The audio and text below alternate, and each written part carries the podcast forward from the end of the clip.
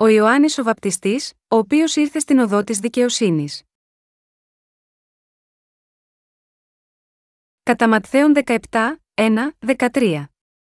Και μέθη ημέρας εξ παραλαμβάνει Ιησούς τον Πέτρον και Ιάκωβον και Ιωάννην των αδελφών αυτού και αναβιβάζει αυτούς εις όρος υψηλών κατ ιδίαν και μετεμορφώθη έμπροσθεν αυτών, και έλαμψε το πρόσωπον αυτού ως ο ήλιος, τα δε μάτια αυτού έγιναν λευκά ως το φως. Και ιδού, εφάνισαν εις αυτούς Μωυσής και Ηλίας συλλαλούντε μετ αυτού. Αποκριθή δε ο Πέτρος είπε προς τον Ιησούν Κύριε, καλόν είναι να είμαι θα εδώ εάν θέλεις, ας κάμωμεν εδώ τρεις κοινά, διά σε μίαν και διά των Μωυσήν μίαν και μίαν διά των Ηλίαν. Ενώ αυτός ελάλη ετή, ιδού, νεφέλη φωτεινή επεσκίασεν αυτούς, και ιδού, φωνή εκ τη νεφέλης λέγουσα ούτως είναι ο ιό μου ο αγαπητός, εις τον οποίον ευηρεστήθηνε αυτού ακούεται. Και ακούσαντε οι μαθητέ έπεσον κατά πρόσωπον αυτών και εφοβήθησαν σφόδρα. Και προσελθόν ο Ιησούς επίασεν αυτούς και είπεν εγέρθητε και μη φοβήστε. Υψώσαντες δε τους οφθαλμούς αυτών, δεν είδον ουδένα ή μη τον Ιησούν μόνον. Και ενώ κατέβαινον από του όρους, παρήγγειλεν εις αυτούς ο Ιησούς, λέγον μη είπείτε προς μηδένα το όραμα, έως σου ο ιό του ανθρώπου αναστηθεί εκ νεκρών.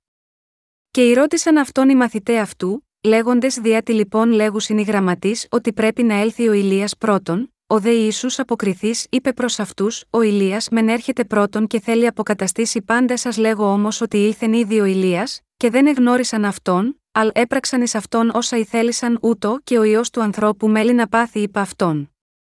Τότε ενόησαν οι μαθητέ, ότι περί Ιωάννου του Βαπτιστού είπε προς αυτούς. Η σημερινή γραφική περικοπή προέρχεται από το Καταματθέον 17, 1, 13. Εδώ λέγει ότι ο Ιησούς πήρε τρεις από τους μαθητές του, τον Πέτρο, τον Ιάκωβο και τον Ιωάννη, και τους οδήγησε σε ένα ψηλό βουνό. Εκεί συνέβη κάτι εκπληκτικό.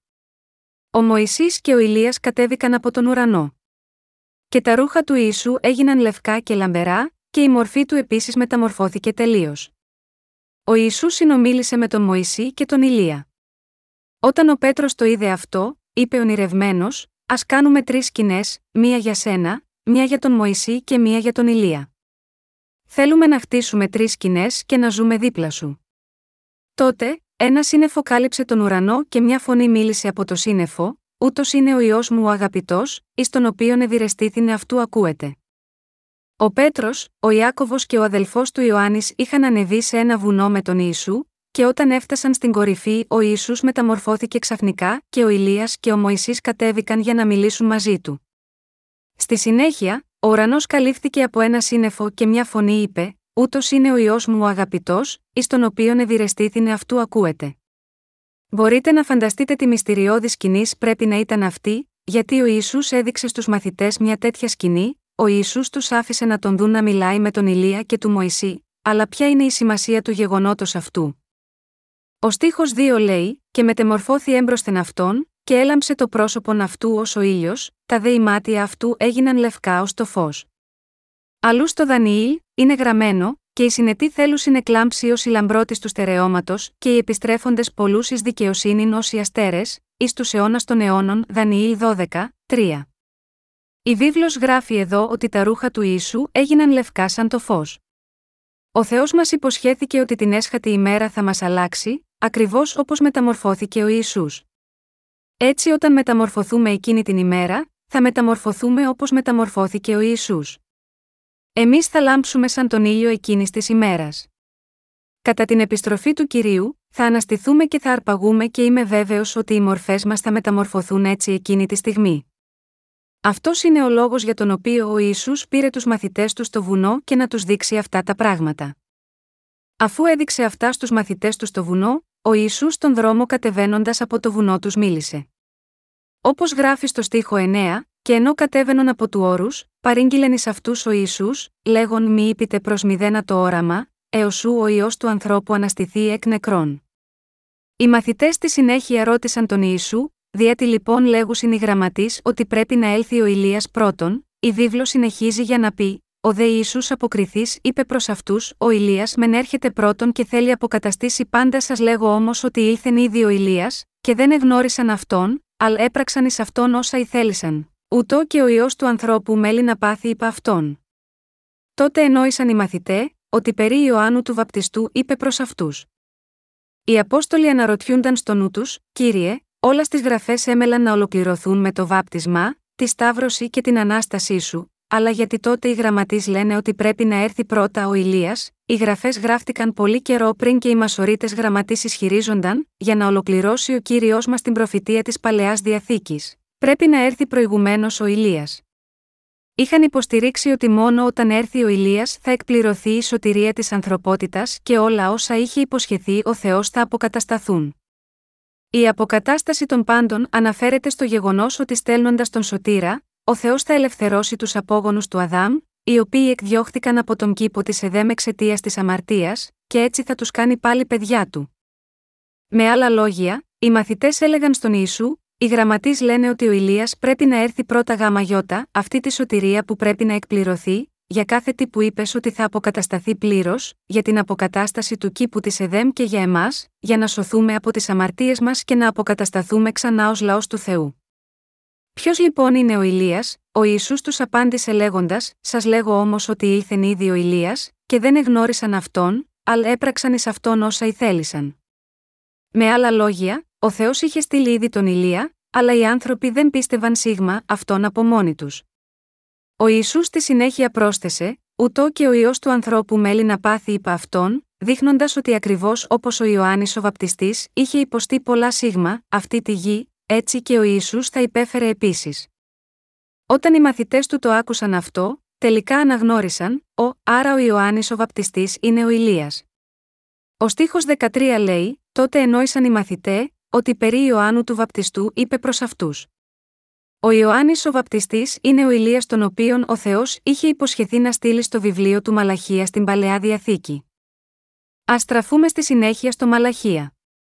Στο τελευταίο κεφάλαιο της παλαιάς διαθήκης, λίγο πριν το καταματθέον, γράφει στο Μαλαχίας 4, 1, 3, διότι, ιδού, έρχεται η μέρα, ή της θέλει και io κλίβανος και πάντες οι υπερήφανοι και πάντες οι πράτοντες ασέβιαν θέλουν συνείστε άχυρον και η μέρα η ερχομένη θέλει κατακάψει αυτούς, λέγει ο κύριος των δυνάμεων, ώστε δεν θέλει αφήσει εις αυτούς ριζάν και κλάδων. Εις εσάς όμως τους φοβουμένους το όνομά μου θέλει ανατείλει ο ήλιος της δικαιοσύνης με ία συνέντες πτέριξιν αυτού, και θέλετε εξέλθει, και σκυρτήσει ω μοσχάρια της φάτνης. Και θέλετε καταπατήσει τους ασεβείς διότι αυτοί θέλουν συνείστε ποδός υπό τα ίχνη των ποδών σας, κάθε ημέραν εγώ κάμω τούτο, λέγει ο κύριος των δυνάμεων. Ύστερα συνεχίζει για να πει στο Μαλαχίας 4, 4, 6, Ευθυμίστε τον νόμον του Μωυσέως του δούλου μου, τον οποίον προσέταξα εις αυτόν εν χορύβδια πάντα τον Ισραήλ, τα διατάγματα και τας σκρίσει. Ιδού, εγώ θέλω αποστείλει προς εσάς ηλίαν τον προφήτην, πριν έλθει η ημέρα του κυρίου, η μεγάλη και επιφανής, και αυτός θέλει επιστρέψει την καρδία των πατέρων προς τα τέκνα και την καρδία των τέκνων προς τους πατέρας αυτών, μήποτε έλθω και πατάξω την γη με ανάθεμα. Ο Θεός είχε υποσχεθεί ότι θα έστελνε τον υπηρέτη του προφήτη Ηλία πριν έρθει ο ίδιος στον κόσμο. Είπε ότι ο Ηλίας θα μετέστρεφε τις καρδιές των πατέρων προς τα παιδιά, και τις καρδιές των παιδιών στους πατέρες τους. Αυτό ακριβώς υποτίθεται ότι έπρεπε να κάνει ο αρχιερέας. Είναι καθήκον του αρχιερέα να μεταστρέψει την καρδιά του Θεού με τις θυσίες που προσφέρει σίγμα αυτόν. Η οργή του Θεού προκαλείται όταν ο λαός του διαπράττουν αμαρτία ενώπιον του, και είναι έργο του αρχιερέα να μεταστρέψει αυτή την οργισμένη καρδιά του Θεού σε μια φιλεύσπλαχνη καρδιά. Με άλλα λόγια, ο αρχιερέας εκπληρώνει το ρόλο αυτό του μεσολαβητή για να μεταστρέψει την καρδιά του Θεού για να κάνει έλεος σίγμα, αυτόν το λαό. Είναι επίσης καθήκον του να μετατρέψει τις καρδιές των ανθρώπων που έχουν εγκαταλείψει τον Θεό πίσω προς αυτόν. Αυτές ακριβώς είναι οι υποχρεώσεις του αρχιερέα που προσφέρει θυσίες στον Θεό εξ ονόματος του λαού του. Ο Θεός είχε πει ότι θα έστελνε τον προφήτη Ηλία, και ο Ηλίας έμελε να εκπληρώσει τα καθήκοντα αυτά με τον ερχομό του στη γη. Πότε επρόκειτο να έρθει, ο Θεός υποσχέθηκε ότι θα τον έστελνε όταν η κρίση ήταν επικείμενη, όπως είναι γραμμένο, μήποτε έλθω και πατάξω την γη με ανάθεμα. Ο Ηλίας έμελε να έρθει και να εκπληρώσει τον ρόλο του ως διαμεσολαβητής για να οδηγήσει τις καρδιές των ανθρώπων πίσω στον Θεό και την καρδιά του Θεού προς αυτούς. Αλλά η Αγία Γραφή λέει επίσης ότι αν οι άνθρωποι δεν άκουγαν τα λόγια του Ηλία που έμελε να έρθει, και δεν έστρεφαν τις καρδιές τους προς τον Θεό, και δεν πίστευαν σίγμα αυτόν, τότε ο Θεός θα ερχόταν για να χτυπήσει αυτή τη γη. Θα τους άρωνε και θα τους έριχνε σε ένα φλογερό καμίνι. Στην περικοπή της Αγίας Γραφής που διαβάζουμε σήμερα, ο Ιησούς ήρθε πρόσωπο με πρόσωπο με τον Μωυσή και τον Ηλία. Του συνάντησε σε ένα ψηλό βουνό και μίλησε μαζί τους. Αυτή η διήγηση έχει απόλυτη σημασία για τη σωτηρία μας. Ο Μωυσής είναι ο εκπρόσωπος του νόμου. Μετά την παραλαβή του νόμου από τον Θεό, ο Μωυσής έλαβε επίσης το σύστημα θυσιών της κοινή του μαρτυρίου, που επέτρεπε στο λαό του να λάβουν την άφεση των αμαρτιών από τον Θεό. Ο Θεός είχε μιλήσει στο Μωυσή προσωπικά. Έτσι, τα πέντε βιβλία του Μωυσή, η Πεντάτευχος, είναι απολύτως έγκυρα. Σίγμα, αυτά τα πέντε βιβλία, Γένεσης, Έξοδος, Λεβιτικών, Αριθμοί και Δευτερονόμιων, ο Θεός είχε μιλήσει για τις ευλογίες του προς τον λαό Ισραήλ και ολόκληρη την ανθρώπινη φυλή μέσω του Μωυσή, ενώ ο ίδιος είχε προφητέψει ότι ο Ισού Χριστός θα έρθει σίγμα, αυτή τη γη και θα σώσει την ανθρωπότητα.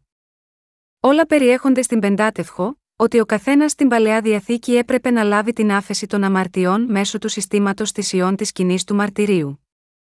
Συνεπή με τις απαιτήσεις αυτού του συστήματος θυσιών της κοινής του μαρτυρίου, ο Ισού Χριστός θα ερχόταν σίγμα, αυτή τη γη για να σβήσει όλες τις αμαρτίες της ανθρωπότητας, μια για πάντα. Ο Θεός είχε πει τα πάντα μέσω του Μωυσή. Τι μας λένε λοιπόν τα υπόλοιπα βιβλία της παλαιάς διαθήκης, από τον Ιησού του Ναφή μέχρι τον Μαλαχία, μας λένε, τηρήστε τον νόμο του Θεού. Αν λατρεύετε είδωλα και δεν υπακούτε τον νόμο, τότε ο Θεός θα σας κρίνει. Από το βιβλίο του Ιησού του Ναφή και μετά, η παλαιά διαθήκη ασχολείται με τον κύκλο της αμαρτίας και της μετάνοιας που πέρασε ο λαός του Ισραήλ, καταγράφοντας πως επλήγησαν για την αποτυχία τους να τηρήσουν τον νόμο, πώς μετανόησαν, και πώς έπεσαν και πάλι στην αμαρτία. Έτσι, η πεντάτευχος αποτελεί το απόλυτο θεμέλιο της σωτηρίας. Μπορείτε λοιπόν να αντιληφθείτε κάπως σήμερα γιατί ανέβηκε ο Ισού σε ένα βουνό και κάλεσε κάτω τον Μωυσή και τον Ηλία για να μιλήσει μαζί τους. Ο Ηλίας ήταν ο υπηρέτης του Θεού, που είχε οδηγήσει τον ειδωλολάτρη λαό του Ισραήλ πίσω στον κύριο, μαρτυρώντας τους: Ο Θεός είναι ο αληθινός Θεός. Ο Ιεχοβά Θεός είναι ο αληθινός Θεός. Ωστόσο, ο Ηλίας που προφήτευσε το βιβλίο του Μαλαχία, ο οποίος έμελε να έρθει πριν από τον κύριο για να προετοιμάσει τον δρόμο του, δεν αναφέρεται σε άλλον παρά στον Ιωάννη τον Βαπτιστή, για τον οποίο ο Ιησούς μαρτύρησε πως είναι ο μεγαλύτερος από όλους όσοι γεννήθηκαν από γυναίκες, κατά Ματθαίων 11 και 11. Ο Ιησούς είπε στο κατά Ματθαίων 11 και 14, και αν θέλετε να δεχθείτε τούτο, αυτός είναι ο Ηλίας, ως της έμελε να έλθει, και επίσης είπε, στο κατά Ματθαίων 11, 11, 12, αληθώς σας λέγω, μεταξύ των γεννηθέντων υπογυναικών δεν ηγέρθη μεγαλύτερος Ιωάννου του Βαπτιστού, πλην ο μικρότερος εν τη βασιλεία των ουρανών είναι μεγαλύτερος αυτού. Από δε των ημερών Ιωάννου του Βαπτιστού έως του νυν η βασιλεία των ουρανών βιάζεται, και οι βιαστέ αρπάζουσιν αυτήν. Γιατί η βασιλεία των ουρανών βιάζεται από τις μέρες του Ιωάννη του Βαπτιστή, αυτό συμβαίνει επειδή όλες οι αμαρτίες της ανθρωπότητας μεταβιβάστηκαν στον Ιησού μέσω του βαπτίσματος που ο Ιωάννης ο Βαπτιστής εκτέλεσε στον Ιησού. Δάμα γιώτα, αυτό όσοι πιστεύουν ότι όλες οι αμαρτίες τους έχουν μεταβιβαστεί στον Ιησού μέσω του Ιωάννη του Βαπτιστή, αποκτούν τον ουρανού με τη βία. Με άλλα λόγια, εισέρχονται στον ουρανό με πίστη. Ο στίχος 14 λέει: Και αν θέλετε να δεχτείτε τούτο, αυτός είναι ο Ηλίας, ως της έμελε να έλθει. Ποιος είπε ο Ισού ότι ήταν ο Ηλίας, ήταν ο Ιωάννης ο Βαπτιστής; Με άλλα λόγια, αυτός ο Ηλίας είναι κάποιος απολύτως απαραίτητος και αναγκαίος για τη σωτηρία μας, και αυτός δεν είναι άλλος από τον Ιωάννη τον Βαπτιστή. Μόνο όταν ερχόταν αυτός ο Ηλίας, θα μπορούσαν οι αμαρτίες όλων μας να μεταβιβαστούν στον Ιησού, καθιστώντας έτσι όλους χωρίς αμαρτία. Με άλλα λόγια, ο Ιωάννης ο Βαπτιστής, ο οποίος ήταν ο Ηλίας, οδήγησε όλους πίσω στην παρουσία του Θεού βαπτίζοντα τον Ιησού και μεταβιβάζοντας έτσι σίγμα, αυτόν όλες τις αμαρτίες. Καθώς ο Ιωάννης ο Βαπτιστής μεταβίβασε τις αμαρτίες του λαού στον Ιησού, έτσι πρόσφερε θυσία για λογαριασμό τους και εκπλήρωσε εντελώς το ρόλο του ως Ηλίας. Αναφερόμενος στον Ιωάννη τον Βαπτιστή, το κατά Λουκάν 1 και 17 λέει: Και αυτός θέλει ελθεί προ προσώπου αυτού εμπνεύματι και δυνάμει ηλίου, διά να επιστρέψει τα σκαρδία των πατέρων εις τα τέκνα και τους απειθείς εις την φρόνηση των δικαίων, διά να ετοιμάσει εις των κύριων λαών προδιατεθειμένων. Αυτό προφήτευσε ο Ζαχαρίας, ο πατέρας του Ιωάννη του Βαπτιστή, πριν γεννηθεί ο Ιωάννης. Η ολοκλήρωση της σωτηρίας μας είναι η εκπλήρωση όλου του νόμου και των απαιτήσεων του συστήματος θυσιών που ο Θεός είχε πει μέσω του Μωυσή. Με την αποστολή στη γη του Ιησού Χριστού του Ιού του, ο Θεός Πατέρας έχει σώσει εμάς, που ήμασταν όλοι προορισμένοι για τον άδει επειδή αποτύχαμε να τηρήσουμε τον νόμο. Όταν ο Ισού ήρθε σίγμα, αυτή τη γη, δέχτηκε όλες τις αμαρτίες της ανθρωπότητας λαβαίνοντας το βάπτισμα από τον Ιωάννη τον Βαπτιστή, και έχοντας επομιστεί έτσι όλες τις αμαρτίες του κόσμου, ο Ιησούς πήγε στον Σταυρό και πέθανε σταυρωμένος, σώζοντας με αυτόν τον τρόπο όλους μας. Έτσι έχουμε λάβει τη σωτηρία μας. Και γάμα γιώτα αυτό ο Ιησούς, ο Μωυσής και ο Ηλίας είναι απαραίτητοι για τη δική μου και τη δική σας σωτηρία. Είναι απολύτως απαραίτητη για την ολοκλήρωση της σωτηρίας, δηλαδή για την αποκατάσταση ομαλής σχέσης με τον Θεό. Αυτός είναι ο λόγος για τον οποίο ο Ισού είχε καλέσει τον Ηλία και τον Μωυσή και μίλησε μαζί τους. Οι μαθητές είχαν ρωτήσει τον Ιησού, λέγοντας: Οι γραμματείς λένε πως για να αποκατασταθούν τα πάντα πρέπει πρώτα να έρθει ο Ηλίας. Τι λες εσύ, λοιπόν, έτσι, ο Ισού τους είπε: Ο Ηλίας έχει ήδη έρθει. Αλλά δεν τον πίστεψαν και, αντίθετα, τον αντιμετώπισαν με όποιο τρόπο ήθελαν. Αυτός δεν είναι άλλος από τον Ιωάννη τον Βαπτιστή, που με έχει βαπτίσει. Οι άνθρωποι δεν κατάφεραν να αναγνωρίσουν τον Ιωάννη τον Βαπτιστή και δεν πίστεψαν σίγμα αυτό που είχε κάνει γάμα γιώτα αυτούς. Το κατά Ματθαίον 21, 23, 27 συνεχίζει να πει τα εξής για τον Ιωάννη τον Βαπτιστή, και ότε ήθενη στο ιερόν, προσήλθον προς αυτόν, ενώ εδίδασκεν οι αρχιερείς και οι πρεσβύτεροι του λαού, λέγοντες εν πια εξουσία πράτης ταύτα, και της και την εξουσίαν ταύτην, αποκριθείς δε ο Ιησούς, είπε προς αυτούς: Θέλω σας ερωτήσει και εγώ ένα λόγον, τον οποίον εάν μη είπετε, και εγώ θέλω σας υπή εν πια εξουσία πράτο ταύτα το βάπτισμα του Ιωάννου πόθεν ήτο, εξ ουρανού ή εξ ανθρώπων, και εκείνη. Διελογίζοντο καθ εαυτούς λέγοντες εάν είπομεν, εξ ουρανού, θέλει υπή προ εμά, διότι λοιπόν δεν επιστεύσατε εις αυτόν εάν δε είπομεν, εξ ανθρώπων, φοβούμεθα τον όχλων διότι πάντες έχουσι τον Ιωάννηνο προφήτην. Και αποκριθέντες προς τον Ιησούν, υπόν δεν εξεύρωμεν. Είπε προς αυτούς και αυτός ουδέ εγώ λέγω προς εμά εν πία εξουσία πράτο ταύτα. Εκείνη την εποχή, ο Ιησούς είχε έρθει στο ναό και δίδασκε τους ανθρώπους εκεί. Οι αρχιερείς, οι γραμματείς και οι πρεσβύτεροι της εποχής, βγήκαν να αντιμετωπίσουν τον Ιησού και απέρριψαν τη διδασκαλία του. Μάλιστα τον επέπληξαν αυστηρά, λέγοντας: Με ποια εξουσία διδάσκεις τους ανθρώπους μέσα στο ναό του Θεού, ποιος σου έδωσε αυτή την εξουσία, στο Ισραήλ, με εξαίρεση τους δασκάλους του νόμου που ονομάζονται Ραβίνοι, κανείς άλλος δεν μπορούσε να τολμήσει να διδάξει στο εσωτερικό του ναού. Δάμα γιώτα αυτό προκάλεσαν τον Ιησού, ρωτώντας: Από ποιον έχεις πάρει την εξουσία αυτή, από τους αρχιερείς, από τους πρεσβύτερους, αν όχι, τότε διδάσκεις με δική σου πρωτοβουλία. Ποιος σου έδωσε αυτή την εξουσία; Ωστόσο, αντί να απαντήσει ευθέως, ο Ιησούς είπε: Έχω και εγώ μια ερώτηση για σας, αν απαντήσετε στην ερώτησή μου, τότε θα απαντήσω και εγώ στην ερώτησή σας. Τότε ο Ιησούς ρώτησε τους αρχιερείς και τους πρεσβύτερους, από ποιον ήρθε το βάπτισμα του Ιωάννη, είναι από τον ουρανό ή από τους ανθρώπους, ο Ιωάννης έκανε το βάπτισμά του στους ανθρώπους και εκείνος επίσης βάπτισε εμένα. Ήταν αυτό το βάπτισμα, λοιπόν, με εξουσία που εσείς οι ίδιοι του χορηγήσατε, του δώσατε εσείς αυτή την εξουσία, ή μήπως ήταν ο Θεός που του έδωσε αυτή την εξουσία, ποιος το επέτρεψε αυτό, ήρθε από τον ουρανό ή μήπως τον εξουσιοδοτήσατε εσείς. Οι γραμματείς γνώριζαν ότι αν απαντήσουν, ήταν από τον ουρανό, ο Ιησούς θα τους έλεγε, γιατί λοιπόν δεν πιστεύετε στο έργο του Ιωάννη του Βαπτιστή, από την άλλη πλευρά, αν έλεγαν, είναι από τους ανθρώπους, τότε αυτό θα σήμαινε ότι αρνούνταν ότι ο Ιωάννης ο Βαπτιστής ήταν υπηρέτης του Θεού, οπότε το πλήθος θα τους λιθοβολούσε. Έτσι, από το φόβο τους, μόνο είπαν: Δεν ξέρουμε. Αποκρίθηκαν έτσι διότι όλος ο λαός Ισραήλ εκείνη την εποχή γνώριζε και πίστευε ότι ο Ιωάννης ήταν υπηρέτης του Θεού. Έτσι ο Ισού είπε στους γραμματείς: Τότε δεν είναι απαραίτητο να σας πω κι εγώ με ποια εξουσία μιλάω στους ανθρώπους. Ο Ισού χρησιμοποίησε στη συνέχεια ένα άλλο παράδειγμα, λέγοντας: Αλλά τι σας φαίνεται, άνθρωπος της είχε δύο ιούς, και ελθόν προς τον πρώτον είπε η τέκνον, είπαγε σήμερον εργάζου εν το αμπελόνι μου. Ο δε αποκριθής είπε δεν θέλω ύστερον όμως μετανοήσασι πήγε. Και ελθόν προς τον δεύτερον είπε ω αυτός.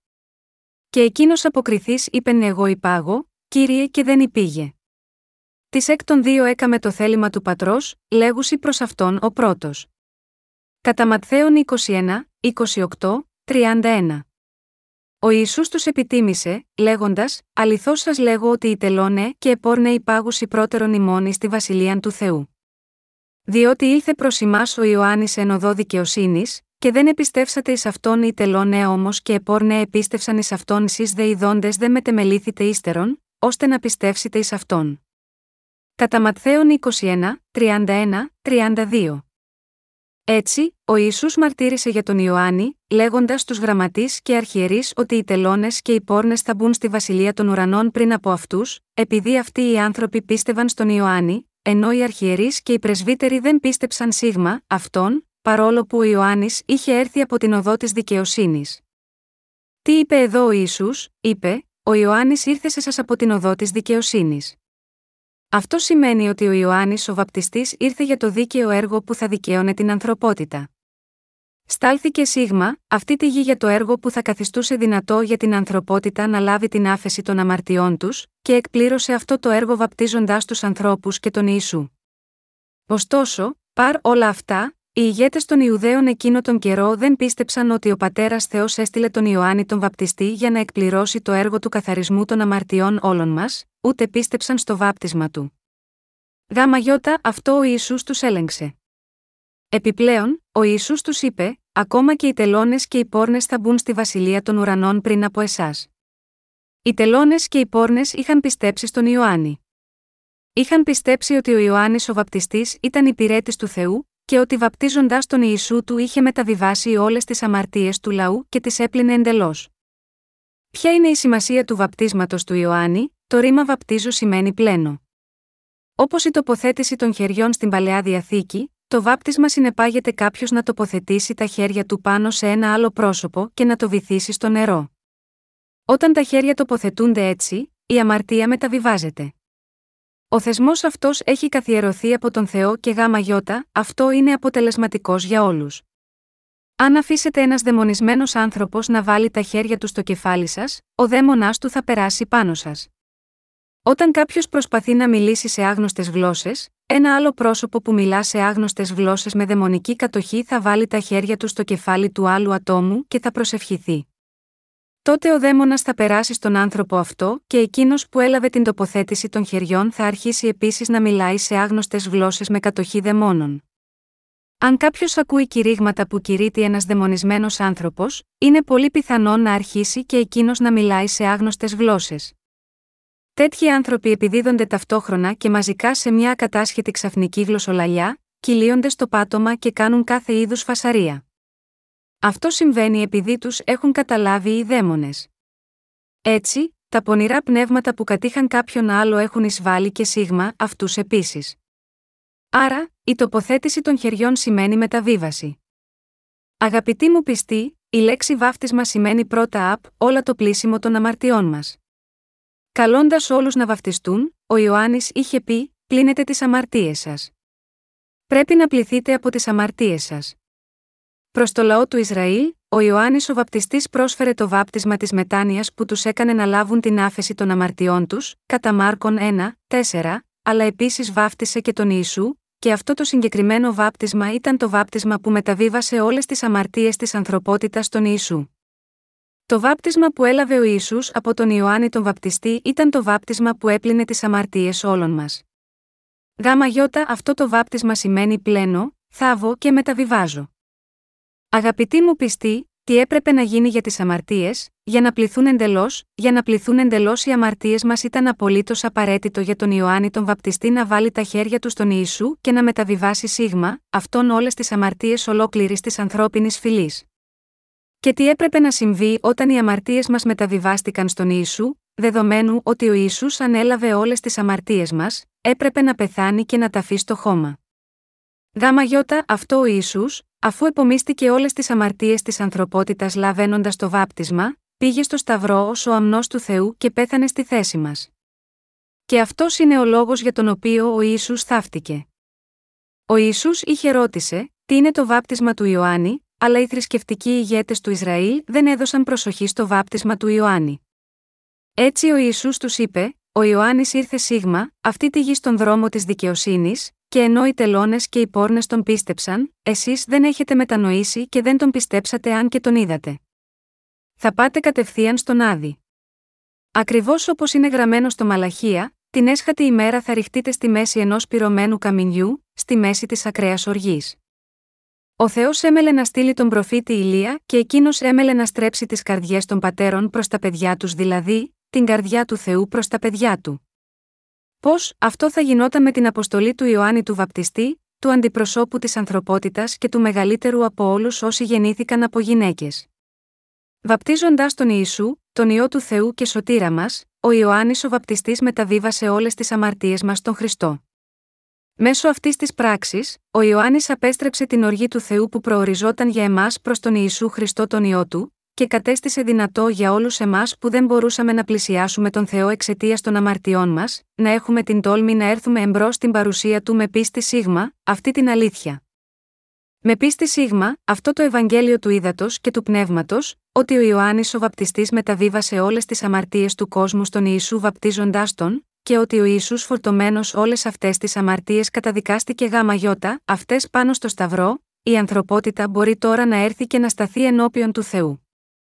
Ο Θεός είχε κάνει τον Ιωάννη τον Βαπτιστή να εκπληρώσει τον ρόλο του ως ο άνθρωπος που ήταν υπεύθυνος για το βάπτισμα του Ιησού, έτσι ώστε ο Θεός να έχει έλεος σε όλους όσοι πιστεύουν στον Ιησού Χριστό και στο έργο του Ιωάννη του Βαπτιστή, και να τους δεχθεί ως δικά του παιδιά. Με άλλα λόγια, ο Ιωάννης ο Βαπτιστής έπαιξε μεσολαβητικό ρόλο. Είναι γραμμένο, και αυτός θέλει επιστρέψει την καρδία των πατέρων προς τα τέκνα. Ω ο τελευταίος ιερέας της παλαιάς διαθήκης, ο Ιωάννης ο Βαπτιστής, εκπλήρωσε πλήρως αυτό το ρόλο ως διαμεσολαβητής. Ο Θεός είχε καθιερώσει το θεσμό του συστήματος της Ιών και τον γνωστοποίησε στο λαό Ισραήλ μέσω του Μωυσή. Έτσι, όλοι οι Ισραηλίτες πρόσφεραν τις θυσίες τους στον Θεό με βάση την αρχή της αντιπροσώπευσης, και εδώ ήταν ο Ιωάννης ο Βαπτιστής, ο οποίος εκπλήρωσε τα καθήκοντά του ως ο τελευταίος αρχιερέας τους. Αυτός είναι ο αντιπρόσωπος της ανθρωπότητας, ο μεγαλύτερος όλων αυτών που γεννήθηκαν από γυναίκες. Ο Ιησούς είπε ότι ο ουρανός βιάζεται από τις μέρες του Ιωάννη του Βαπτιστή. Αυτό σημαίνει ότι ο Ιωάννης Βαπτιστής είναι ο τελευταίος αρχιερέας της παλαιάς διαθήκης που εκπλήρωσε τον κρίσιμο ρόλο του, μεταβιβάζοντας όλες τις αμαρτίες του κόσμου πάνω στον αμνό του Θεού για να ανοίξει την πύλη του ουρανού. Ο Θεός είχε υποσχεθεί να στείλει τον Ηλία, και αυτός ο Ηλίας δεν είναι άλλος από τον Ιωάννη τον Βαπτιστή. Ο Θεός είχε πει ότι ο Ηλίας θα μετέστρεφε τις καρδιές των πατέρων προς τα παιδιά, και τις καρδιές των παιδιών προς τους πατέρες. Ο Ιωάννης ο Βαπτιστής πρόσφερε την αιώνια θυσία εκ μέρους μας. Στην παλαιά διαθήκη, ο λαός Ισραήλ έφερνε τα ζώα των θυσιών τους και ο αρχιερέας τα θυσίαζε για λογαριασμό τους, αλλά τώρα αυτή η θυσία άλλαξε. Ο ίδιος ο ιό του Θεού έγινε η εξηλαίωση μας. Και ο Ιωάννης ο Βαπτιστής, ο τελευταίος αρχιερέας της παλαιάς διαθήκης, μεταβίβασε όλες τις αμαρτίες της ανθρωπότητας στον ιό του Θεού. Μέσα από αυτό το βάπτισμα που έγινε από τον Ιωάννη τον Βαπτιστή, ο Ιησούς αποδέχτηκε όλες τις αμαρτίες της ανθρωπότητας. Καθώς ο Ιωάννης ο Βαπτιστής εκπλήρωσε το ρόλο του για να γκρεμιστεί το τείχος της αμαρτίας που είχε χωρίσει την ανθρωπότητα από τον Θεό Πατέρα, έστρεψε την καρδιά του πατέρα προς τα παιδιά και τις καρδιές των παιδιών προς τον πατέρα. Έτσι, όλοι μπορούν να λάβουν την άφεση των αμαρτιών τους, αν πιστέψουν στο βάφτισμα του Ιησού και το αίμα τους στον Σταυρό. Ο Θεός έχει κάνει εντελώς χωρίς αμαρτία όλους όσοι πιστεύουν στη σωτηρία που ο κύριος έχει φέρει, όλους όσοι πιστεύουν σίγμα, αυτό το Ευαγγέλιο του ύδατο και του πνεύματος, διακηρύσσοντας ότι ο Ισού αποδέχτηκε όλες τις αμαρτίες τους μέσω του βαπτίσματος που έλαβε από τον Ιωάννη τον Βαπτιστή, και ότι τις καθάρισε. Όπως είναι γραμμένο, ο Ιωάννης ήρθε σε σας με την οδό της δικαιοσύνης, ο Ιωάννης ο Βαπτιστής εκτέλεσε το ρόλο της μεταβίβασης των αμαρτιών της ανθρωπότητας στον Ιησού βαπτίζοντας τον. Ωστόσο, άσχετα από το πόσο φωνάζουμε ότι κάθε αμαρτία μεταβιβάστηκε στον Ιησού μέσω του Ιωάννη του Βαπτιστή, σήμερα οι άνθρωποι απλά δεν πιστεύουν. Αυτό είναι τόσο γελίο. Πόσο ξεκάθαρα μαρτυρείται ο Ιωάννης ο Βαπτιστής στην Αγία Γραφή, δεν είναι άλλος από τον Ιωάννη τον Βαπτιστή που ο Ιησούς ενέκρινε τόσο πολύ. Είναι ο ίδιος ο Ιωάννης τον οποίο ο Ιησούς έδωσε την έγκριση της προσωπικής του σφραγίδας. Είναι μέσω του Ιωάννη του Βαπτιστή που ο Ιησούς επομίστηκε όλες τις αμαρτίες της ανθρωπότητας. Ο Ιησούς δεν είπε απλά «Εγώ θα αναλάβω τις αμαρτίες σας μόνος μου». Ακριβώς όπως οι αμαρτίες των Ισραηλιτών στην παλαιά διαθήκη μεταβιβάζονταν πάνω στα ζώα των θυσιών τους μέσω του αρχιερέα χωρίς αποτυχία, το ίδιο έκανε ο Ισού όταν ήρθε σίγμα, αυτή τη γη ως ο αμνός του Θεού και ως το θύμα της δικής μας θυσιαστική προσφοράς, εκείνος δέχτηκε όλες τις αμαρτίες του κόσμου μέσω του βαπτίσματος που έλαβε από τον Ιωάννη τον Βαπτιστή. Αυτό είναι τόσο ξεκάθαρο. Όμως ακόμα και έτσι, οι άνθρωποι εξακολουθούν να μην το πιστεύουν. Όταν ο Ιησούς ήταν στη γη, οι θρησκευτικοί ηγέτες εκείνη την εποχή, οι γραμματείς του νόμου και οι πρεσβύτεροι των Ιουδαίων, όχι μόνο αρνήθηκαν να πιστέψουν στον Ιησού, αλλά επίσης δεν πίστεψαν σίγμα, αυτό που ο Ιωάννης είχε κάνει γάμα γιώτα αυτούς. Στάθηκαν ενάντια στο έργο του Ιωάννη του Βαπτιστή. Γάμα γιώτα αυτό ο Ιησούς τους είπε: Θα ρηχτείτε στον Άδη, επειδή είστε τόσο γεμάτοι από τη δική σας δικαιοσύνη και δεν πιστεύετε στη μαρτυρία του Ιωάννη. Όμως οι πόρνες και οι τελώνες πίστεψαν. Με άλλα λόγια, οι πόρνες και οι τελώνες σώθηκαν πρώτοι από τον Θεό, επειδή πίστεψαν στο Ευαγγέλιο του Ήδατος και του Πνεύματος. Ακόμα και σήμερα όμως, οι περισσότεροι χριστιανοί εξακολουθούν να μην πιστεύουν σίγμα αυτό το Ευαγγέλιο. Όταν ο Ισού ήταν στη γη, οι Φαρισαίοι και οι γραμματείς ήρθαν από την Ιερουσαλήμ να τον δουν και τον ρώτησαν: Γιατί οι μαθητές σου δεν τηρούν την παράδοση των πρεσβυτέρων μας, γιατί τρώνε χωρίς να πλύνουν τα χέρια τους εκ των προτέρων, καταδίκασαν τους μαθητές μόνο και μόνο επειδή έτρωγαν χωρίς να πλύνουν τα χέρια τους. Χλέβασαν έτσι τον Ιησού, λέγοντας, και μόνο κοιτάζοντας τους μαθητές σου, μπορούμε να δούμε ότι είσαι ένας ατελής άνθρωπος. Και εσύ επίσης, είσαι ένας άνθρωπος που δεν τηρεί τον νόμο. Είσαι εντελώς κατώτερος από τα πρότυπα μας. Έτσι, ο Ισού τους επέπληξε, λέγοντας: Αυτό που μολύνει τον άνθρωπο δεν είναι εκείνο που μπαίνει στο στόμα. Η κακία που βγαίνει από την καρδιά του το μολύνει. Από την ανθρώπινη καρδιά εξέρχονται 12 αμαρτίες συμπεριλαμβάνοντας τις κακές σκέψεις, και είναι αυτά που βγαίνουν από το στόμα που μολύνουν τον άνθρωπο. Αν κάποιος τρώει χωρίς να πλύνει τα χέρια του, αυτό δεν σημαίνει ότι είναι μολυσμένος. Τότε οι γραμματείς και οι Φαρισαίοι, οι οποίοι τηρούσαν την παράδοση των πρεσβυτέρων, χλέβασαν τον Ιησού, λέγοντας: Εσύ και οι μαθητές σου είστε εντελώς άθλιοι. Είστε τόσο βρώμικοι που δεν μπορούμε να έχουμε τίποτα κοινό μαζί σας. Πώς μπορεί κανείς να φάει χωρίς να πλύνει τα χέρια του, η παράδοση των προγόνων μας υπαγορεύει σαφώς ότι καθένας πρέπει να πλύνει επιμελώς τα χέρια και τα πόδια του, κάθε φορά που επιστρέφει στο σπίτι του από έξω, και μας δίνει την εντολή να τηρούμε αυτή την παράδοση, αλλά εσύ αρνείσαι να συμμορφωθείς με αυτήν. Κατήγγυλαν τον Ιησού βασισμένοι μόνο σε επιφανειακά πράγματα. Έτσι, ο Ιησούς τους επέπληξε, λέγοντας: Ισχυρίζεστε ότι τηρείτε τον νόμο, ο νόμος σας προστάζει να τιμάτε τους γονείς σας και να μεριμνάτε γάμα γιώτα αυτούς, αλλά εσείς το έχετε κάνει πραγματικά αυτό, μήπως δεν παραβιάζετε πραγματικά ο νόμος, νομίζοντας ότι δεν έχετε να προσφέρετε τίποτα στους γονείς σας, απλά λέγοντας: μικρον με τόνο. Τι κέρδος μπορείτε να λάβετε από εμένα είναι κορβάν δηλαδή δώρο προς τον Θεό, έτσι τηρείτε ο νόμος, μήπως δεν έχετε αλλάξει τις εντολές του Θεού σε εντολές ανθρώπων, και τώρα. Πιστεύετε σίγμα αυτές στη θέση τους, σέβεστε τον Θεό τελείως μάταια, επειδή, ακόμα και αν ισχυρίζεστε ότι πιστεύετε στον Θεό, το κάνετε με βάση εντολές ανθρώπων. Ο Ισού στη συνέχεια, είπε, έτσι, όταν ένας τυφλός οδηγεί άλλον τυφλό, και οι δύο θα πέσουν σε λάκκο. Αυτή η παράδοση των πρεσβυτέρων αναφέρεται σε ανθρώπινα δόγματα, διδασκαλίες.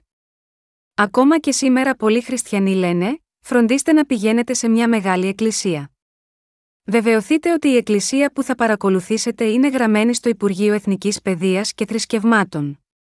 Και να είστε βέβαιοι ότι είναι μια εκκλησία με σαφώς καθορισμένα δόγματα. Με λίγα λόγια, θα πρέπει να παρακολουθείτε μια εκκλησία που ανήκει σε μια μεγάλη δογματική οργάνωση και αναγνωρίζεται από τους κοσμικούς ανθρώπους. Θα πρέπει να διδάσκεστε σε μια τέτοια εκκλησία και να πιστεύετε στον λόγο σύμφωνα με αυτά που διδάσκει. Είναι μάταιο να πιστεύετε στον Θεό και να τον φοβάστε με βάση τέτοιες εντολές ανθρώπων. Δεν έχει σημασία ποιος και τη διδάσκει, αλλά μπορεί αυτό να συγκριθεί έστω και σε μία μόνο φράση που είπε ο Θεός: Οι ανθρώπινες διδασκαλίες είναι εντελώς άχρηστες. Ωστόσο, οι σημερινοί χριστιανοί ηγέτες ακολουθούν ένα μακρύ κατάλογο με το ποιος είπε τι, λέγοντας το εκκλησίασμα, ο Καλβίνος είπε αυτό, ο Λούθυρος είπε εκείνο, ο Λίβινγκστον είπε το άλλο και ο Αβραάμ Κάιπαρ είπε τούτο. Ο Χέγκελ και ο Καντ είπαν το εξής, ενώ ο Κομφούκιος, ο Μένγκιο και ο Σοκράτης είπαν αυτό. Αυτό είπε ο Τζον Στοτ από τη Βρετανία, και αυτό είπε ο Αβραάμ Λίνκολν από τις ΗΠΑ, και έτσι πίστευε και έζησε τη ζωή του της πίστης. Είναι εντελώς μάταιο να διδάσκεις έτσι, να διδαχθείς έτσι, και να βαδίζεις έτσι. Το πιο σημαντικό είναι αυτό που λέει η βίβλος στην πραγματικότητα. Αυτό που ο λόγος του Θεού λέει και στις δύο διαθήκες, είναι αυτό που είναι πραγματικά σημαντικό.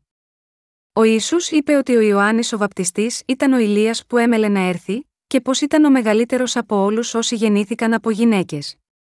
Όταν ο ίδιος ο Θεός λέει ότι ο Ιωάννης ο βαπτιστής μεταβίβασε όλες τις αμαρτίες μας στον Ιησού βαπτίζοντάς τον, και ότι αυτό είναι εκείνο που απαιτούσε το σύστημα θυσιών, τότε οφείλουμε να πιστεύουμε και να διδάσκουμε ανάλογα. Αυτό σημαίνει να ακούς και να πιστεύεις τις εντολές του Θεού και τον λόγο του, και με πίστη σίγμα αυτό τον λόγο του Θεού σωζόμαστε.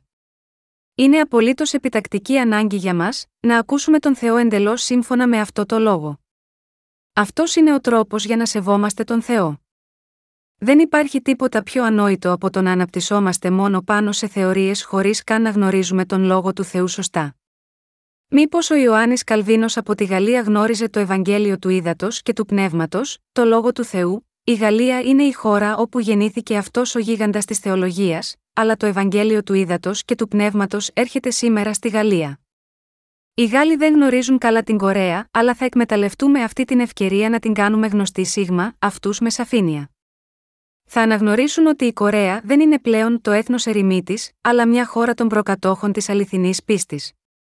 Παρά το γεγονός ότι ο Ιωάννης ήρθε στην οδό της δικαιοσύνης, πολλοί χριστιανοί δεν το πιστεύουν αυτό.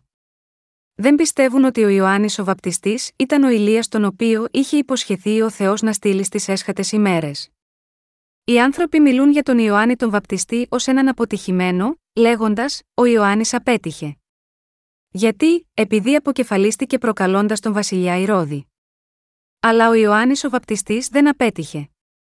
Αν ο Ιωάννης ο Βαπτιστής απέτυχε, τότε και ο Ιησούς απέτυχε, όπως και ο Θεός Πατέρας απέτυχε. Για να σώσει τον άνθρωπο από την αμαρτία, ο Θεός Πατέρας έστειλε τον Ιωάννη τον Βαπτιστή Σίγμα, αυτή τη γη έξι μήνες πριν από τον Ιησού. Ο πατέρας έστειλε στη συνέχεια Σίγμα, αυτή τη γη τον Ιησού, έξι μήνες μετά τη γέννηση του Ιωάννη του Βαπτιστή. Όταν και οι δύο έγιναν 30 ετών, ο Ιωάννης βάφτισε τον Ιησού και ο Ιησούς έλαβε αυτό το βάπτισμα. Αυτός είναι ο τρόπος με τον οποίο ο Θεός Πατέρας μεταβίβασε τις αμαρτίες του κόσμου στον Ιησού. Με αυτό δεδομένο, αν ο Ιωάννης ο Βαπτιστής απέτυχε, τότε έτσι απέτυχε και το έργο του Ιησού για τη σωτηρία, απέτυχε και ο Θεός ο Πατέρας που τους είχε στείλει. Ο Θεός έδωσε στην παλαιά διαθήκη μέσω του Μωυσή τον νόμο, για την ανθρωπότητα που είχε πέσει στην αμαρτία, το σύστημα θυσιών που καθαρίζει την αμαρτία, και τα 613 διατάγματα και εντολές που η ανθρωπότητα έπρεπε να τηρήσει. Όλα συμπεριλαμβάνονταν στο νόμο, από το σύστημα θυσιών ως το νόμο της σωτηρίας και το νόμο της κρίσης. Ο Θεός είχε υποσχεθεί να στείλει τον Ηλία. Και όπως ακριβώς είχε υποσχεθεί, έστειλε τον Ηλία. Έξι μήνες μετά την αποστολή του Ηλία, ο Θεός έστειλε Σίγμα, αυτή τη γη των Ιησού. Και μέσω του Ηλία, μεταβίβασε όλες τις αμαρτίες της ανθρωπότητας στον Ιησού. Ο Ιησούς αποδέχτηκε όλες τις αμαρτίες της ανθρωπότητας μέσω του Ηλία. Ο Ηλίας μεταβίβασε όλες τις αμαρτίες της ανθρωπότητας στον Ιησού. Ο Ιησούς είπε, είναι πρέπον εις εμάς να εκπληρώσομεν πάσαν δικαιοσύνην. Είναι πρέπον για να γίνει καθένας χωρίς αμαρτία και να σωθούν όλοι οι άνθρωποι αυτού του κόσμου από όλες τις αμαρτίες τους. Δεδομένου ότι ο Ιησούς ανέλαβε τις αμαρτίες του κόσμου μέσω του Ιωάννη του Βαπτιστή λαβαίνοντας το βάπτισμα από αυτόν, και δεδομένου ότι ο Ιωάννης ο Βαπτιστής μεταβίβασε αυτές τις αμαρτίες του κόσμου στον Ιησού, μέσω του Ιωάννη του Βαπτιστή, ο οποίος ήταν ο Ηλίας που έμελε να έρθει, και του Ιησού, ο οποίος έγινε ο αμνός της θυσίας. Ο Θεός έχει καθαρίσει όλες τις αμαρτίες της ανθρωπότητας. Ωστόσο, παρ όλα αυτά, οι άνθρωποι εξακολουθούν να μην πιστεύουν σίγμα αυτό το γεγονός. Ακόμα και στην εποχή της καινής διαθήκης, ήταν πολλοί εκείνοι που δεν αναγνώριζαν τον Ιωάννη τον Βαπτιστή, και, συνεπώς, δεν μπορούσαν να σωθούν. Έχετε ακούσει για το email που λάβαμε από κάποιο συγκεκριμένο ιεραπόστολο στην Αφρική, όταν αυτός ο ιεραπόστολος διάβασε αρχικά ένα από τα βιβλία μας, αντέδρασε αρνητικά. Μας είπε, αυτό το βιβλίο λέει ότι ο Ιωάννης ο Βαπτιστής μεταβίβασε τις αμαρτίες μου στον Ιησού, αλλά αυτή η δήλωση είναι για μένα πολύ μεγαλειώδης για να τη δεχτώ. Δεν μπορώ να συμφωνήσω με το περιεχόμενο του βιβλίου αυτού. Ίσως ήταν πολύ βιαστικός άνθρωπος, διότι έστειλε αυτή την πρώτη επιστολή που ανέφερε την αποδοκιμασία του πριν ακόμα τελειώσει ολόκληρο το βιβλίο. Και μετά από λίγες ημέρες αργότερα, έγραψε πάλι, λέγοντας: Έχω άγια νέα να μοιραστώ μαζί σας. Πράγματι δεν είχε τελείωσει την ανάγνωση του βιβλίου, όταν μας έγραψε την πρώτη φορά. Όταν διάβασε το βιβλίο μας για λίγο και περιηγήθηκε το πρώτο μέρος, ο ίδιος μας είπε: Δεν μπορώ να συμφωνήσω με αυτό, αλλά όταν διάβασε περισσότερα, πραγματικά κατάλαβε το νόημα του βιβλίου. Έτσι, αφού διάβασε λίγο περισσότερο, μας έστειλε μια άλλη επιστολή λέγοντας: Θα ήθελα να μοιραστώ ένα πολύ άγιο νέο μαζί σας. Και εγώ συμφωνώ με τη θέση σας για το βάπτισμα του Ιησού, ο Θεός μεταβίβασε τις αμαρτίες μας σίγμα, αυτόν μέσω του Ιωάννη του Βαπτιστή. Και οι αμαρτίες μου επίσης μεταβιβάστηκαν. Τώρα δεν έχω αμαρτία. Πολλοί άνθρωποι στο εξωτερικό είναι πλέον σύμφωνοι μαζί μας όπως αυτός. Ομολογούν ότι, παρόλο που είχαν πιστέψει στον Ιησού για μεγάλο χρονικό διάστημα, ήταν η πρώτη φορά που άκουσαν ένα τέτοιο Ευαγγέλιο. Είχα γράψει κατηγορηματικά στο βιβλίο μου, εκτός από τα γραπτά των μαθητών του Ιησού, αυτό είναι το πρώτο βιβλίο σε ολόκληρο τον κόσμο που περιέχει το Ευαγγέλιο του Ήδατος και του Πνεύματος. Αυτοί οι άνθρωποι δεν έχουν αντίρρηση σίγμα αυτό το θέμα. Συμφωνούν με τη σιωπή τους. Μα ακόμα και αυτή τη στιγμή, πολλοί άνθρωποι μετά την ανάγνωση των βιβλίων μας ομολογούν, ποτέ δεν έχω διαβάσει ένα βιβλίο σαν αυτό στο χριστιανισμό. Παραδέχονται ότι ο Ιωάννης ο Βαπτιστής μεταβίβασε τις αμαρτίες του κόσμου στον Ιησού. Δέχονται στις καρδιές τους ότι ο Ισού ανέλαβε τις αμαρτίες του κόσμου μέσω του Ιωάννη του Βαπτιστή. Δέχονται όλα αυτά, ακόμα και με την ανάγνωση ενός μόνο βιβλίου. Αρχικά, καθώς αυτός ο Ευαγγελικός λόγος είναι άγνωστο σίγμα αυτούς, μπορεί να σκεφτούν ότι είναι υπερβολικός, αλλά τι συμβαίνει αργότερα, όταν το Ευαγγέλιο εξηγείται με βάση την Αγία Γραφή, τότε τον αποδέχονται. Έτσι, σήμερα αμέτρητοι ξένοι αναγεννιούνται. Ακόμα και αυτή τη στιγμή, νέοι πιστοί αναγεννιούνται. Στα σαλόνια και τα λουτρά τους, αμέτρητοι άνθρωποι διαβάζουν τα βιβλία μας με το μάτι της πίστης και τώρα πιστεύουν στο Ευαγγέλιο, λέγοντας στον εαυτό τους: Άρα δεν έχω καμία αμαρτία. Είναι ακριβώς όπως το λέει η βίβλος. Τότε μας γράφουν: Θα ήθελα να μοιραστώ μια μεγάλη είδηση μαζί σας. Συμφωνώ ότι ο Ισού έπρεπε να επομιστεί όλες τις αμαρτίες μου λαβαίνοντας το βάπτισμα. Ολόκληρη η ανθρωπότητα συμφωνεί ότι ο Ισού έφερε τις αμαρτίες μας στον Σταυρό και σταυρώθηκε. Ακόμα και ο διάβολος συμφωνεί με αυτό. Ωστόσο, μερικοί άνθρωποι μου επιτίθενται ακόμα, λέγοντας, πώς είναι δυνατόν μόνο ο πειμένα Γιόγκ να το ξέρει αυτό, γιατί μιλάει μόνο γάμα γιώτα, αυτό όλη την ώρα, πώς έφτασε μόνος αυτός να βρει τέτοια πράγματα στην Αγία Γραφή, μήπως έπρεπε πραγματικά να βρει μόνο αυτά τα πράγματα, δεν έπρεπε να τα βρω εγώ. Εγώ το μόνο που κάνω είναι απλά να διαβάζω την Αγία Γραφή. Όταν όλη η Γραφή μιλάει γάμα γιώτα, αυτή τη σωτηρία, δεν ήταν αναπόφευκτο για μένα να δω τη σωτηρία, ακόμα και αν δεν προσπαθούσα να τη βρω, όταν άρχισα να διαβάζω την Αγία Γραφή, την διάβασα πολύ. Διάβασα μέχρι να είμαι τόσο γεμάτος. Αυτό που λέω είναι ότι ξέρω και εγώ την Αγία Γραφή όσο και οι λεγόμενοι δόκτορες της Αγίας Γραφής. Καθένας σε όλο το κόσμο που πιστεύει στον Θεό, θα πιστέψει στο βάπτισμα της δικαιοσύνης που ο Ιωάννης έδωσε στον Ιησού, την οδό της δικαιοσύνης, επειδή αυτό το μονοπάτι είναι πολύ σαφές. Γάμα γιώτα, αυτό μιλούσε και προφήτευε η Αγία Γραφή στην Παλαιά Διαθήκη. Είναι γραμμένο, Ιδού, εγώ θέλω αποστείλει προς εσάς ηλίαν τον προφήτην, πριν έλθει η ημέρα του κυρίου η μεγάλη και επιφανής. Και αυτός θέλει επιστρέψει την καρδία των πατέρων προς τα τέκνα και την καρδία των τέκνων προς τους πατέρας αυτών. Οι άνθρωποι στρέφονται τώρα προς τον Θεό με το Ευαγγέλιο του Ήδατος και του Πνεύματος. Όπως ο Ιωάννης ο Βαπτιστής μεταβίβασε όλες τις αμαρτίες της ανθρωπότητας στον Ιησού βαπτίζοντάς τον, όπως ο ίδιος μετέφερε όλες τις αμαρτίες αυτού του κόσμου σίγμα, αυτόν, εκείνο που πρέπει να κάνουν τώρα οι αμαρτωλοί, είναι απλά να στραφούν προς τον Θεό με πίστη σίγμα, αυτό.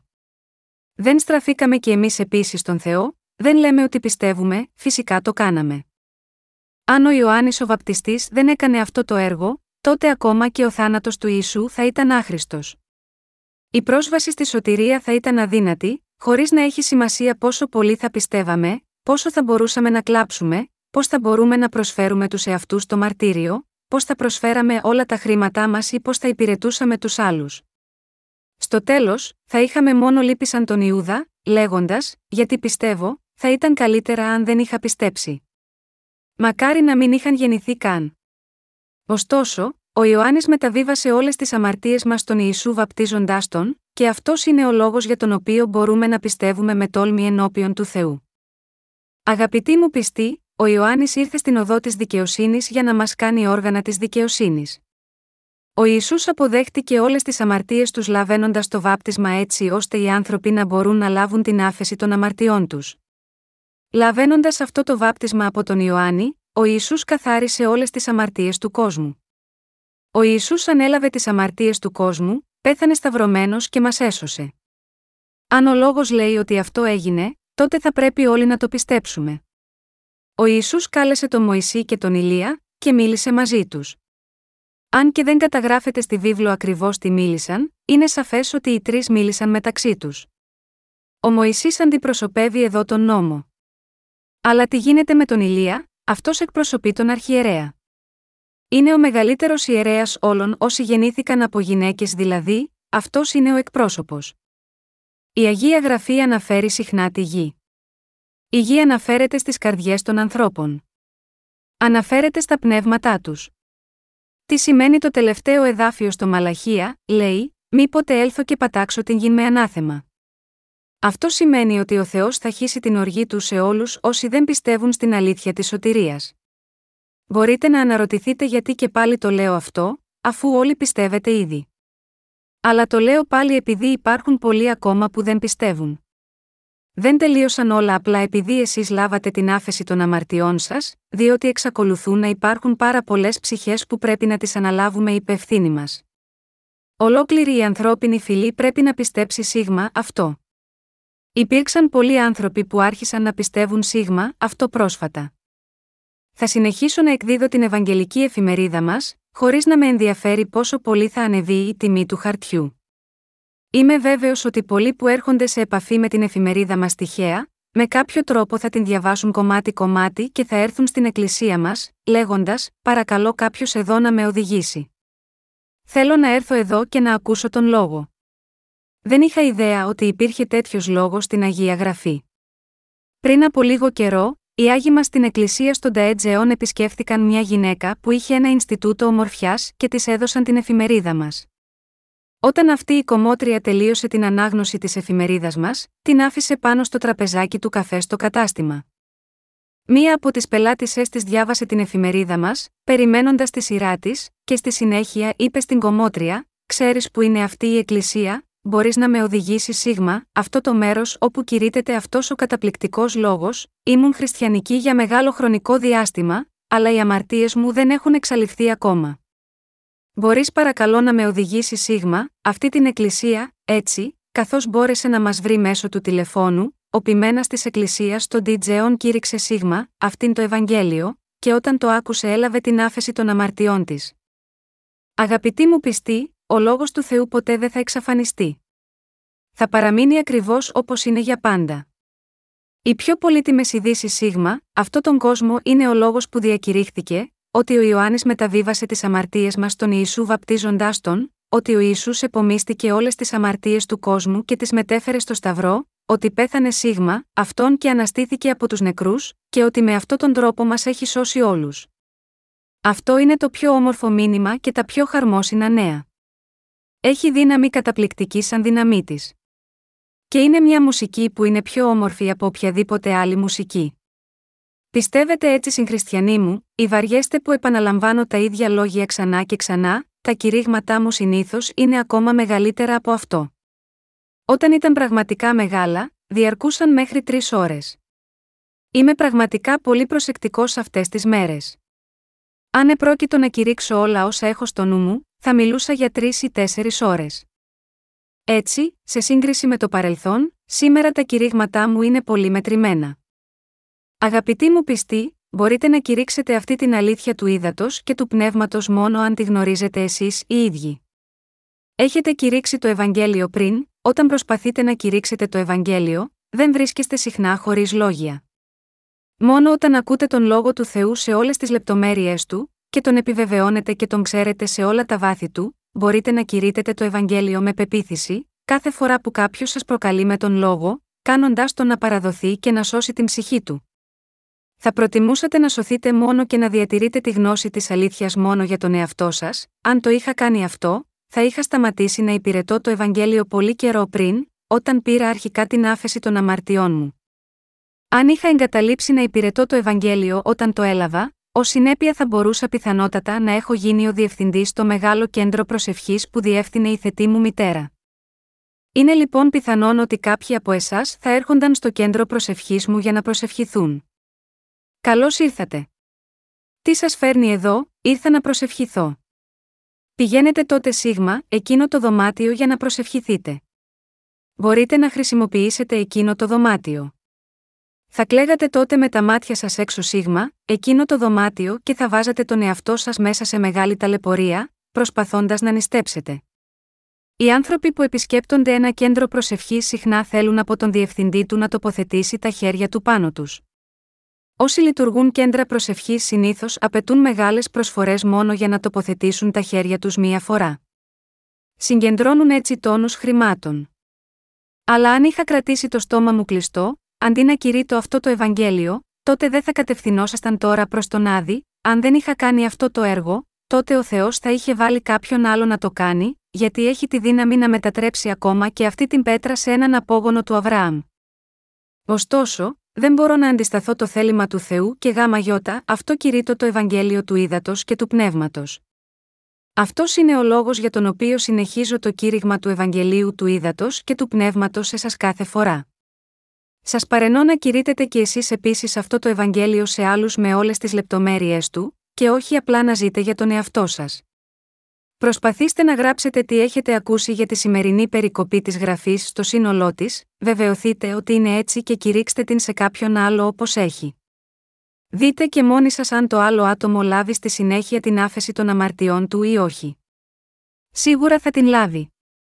Αν λυτρωθεί από όλες τις αμαρτίες του με τη βοήθειά σας, τότε η βασιλεία του Θεού θα κατέβει και την καρδιά του επίσης. Ίσως κάποιοι από εσάς είναι πλέον πολύ κουρασμένοι αυτή την ώρα της λατρείας, όπως αν είχατε παίξει ποδόσφαιρο σκληρά αυτό το απόγευμα. Άκουσα ότι οι αδελφές μας είναι τόσο καλές στο ποδόσφαιρο. Εγώ ήμουν καλός επιθετικός παίκτης, όταν έπαιζα ποδόσφαιρο, αλλά σήμερα δεν έχω πλέον αρκετή δύναμη για να παίξω ποδόσφαιρο μαζί σας. Χρειάζομαι να περνώ τον περισσότερο χρόνο τρέφοντας το σώμα μου υγιεινά και πλέον αυτές τις μέρες μπορώ να κηρύττω μόνο μια φορά στο τόσο. Η υγεία μου είναι πολύ εύθραυστη ώστε να μετακινούμε πάρα πολύ. Λαμβάνοντας υπόψη πόσο κακή ήταν η υγεία μου τον τελευταίο καιρό, είμαι ευγνώμων που μπορώ να στέκομαι μπροστά σας και να κηρύττω τον λόγο. Πράγματι, ο Θεός έκανε δυνατό το αδύνατο. Αγαπητοί μου πιστοί, δεν πρέπει κάθε άνθρωπο σίγμα, αυτό τον κόσμο να πιστέψει σίγμα, αυτό που μαρτύρησε ο Ιωάννης ο Βαπτιστής, γιατί δεν πιστεύουν οι άνθρωποι σίγμα, αυτό, παρ όλο που η Αγία Γραφή, κάνει σαφές ότι ο Ιωάννης είχε έρθει στην οδό της δικαιοσύνης, όλοι πρέπει να πιστέψουν στη μαρτυρία και το έργο του Ιωάννη. Το Ευαγγέλιο του Ήδατος και του Πνεύματος που ο Ιωάννης ο Βαπτιστής εκπλήρωσε μαζί με τον Ιησού, είναι ο τρόπος της σωτηρίας που καθένας σε όλο τον κόσμο πρέπει να πιστέψει. Ο Ιωάννης ο Βαπτιστής ήρθε στην οδό της δικαιοσύνης και μεταβίβασε όλες τις αμαρτίες του κόσμου στον Ιησού βαπτίζοντάς τον. Και με τον τρόπο αυτό, αποδεχόμενος τις αμαρτίες του κόσμου και πεθαίνοντας στον Σταυρό, ο Ισού μας έχει σώσει όλους από τις αμαρτίες μας. Καθένας πρέπει να πιστέψει σίγμα, αυτή τη σωτηρία και σίγμα, αυτό το μονοπάτι προς την βασιλεία των ουρανών. Εσείς, εγώ και όλοι εμείς, πρέπει να φτάσουμε στη σωτηρία διά της πίστεως. Ο καθένας που πιστεύει στον Ιησού πρέπει να πιστέψει σε όλα αυτά χωρίς εξαίρεση. Η σωτηρία δεν μπορεί να επιτευχθεί μόνο με πίστη στο Σταυρό. Είναι απόλυτη απέτηση να πιστέψουμε στο Ευαγγέλιο του Ήδατος και του Πνεύματος. Αυτό ήθελα να μοιραστώ με όλους σας. Εσείς τι λέτε λοιπόν, πιστεύετε σίγμα, αυτό το Ευαγγέλιο, μπορεί να έχετε ακούσει αυτό το λόγο εκατοντάδες και χιλιάδες φορές, αλλά αν ακόμα δεν αγαπάτε αυτό το Ευαγγέλιο, τότε θα πρέπει να ντρέπεστε για τον εαυτό σας ενώπιον του Θεού. Όταν ο ίδιος ο Ισού εγκρίνει το Ευαγγέλιο του Ήδατος και του Πνεύματος, πώς θα μπορούσαμε να μην το αγαπάμε, αγαπητοί μου πιστοί, σας παρακαλώ όλους να αγαπάτε αυτό το Ευαγγέλιο. Πρέπει να το κρατήσετε πιστά. Και πρέπει να πιστεύετε σίγμα αυτό με την καρδιά σας.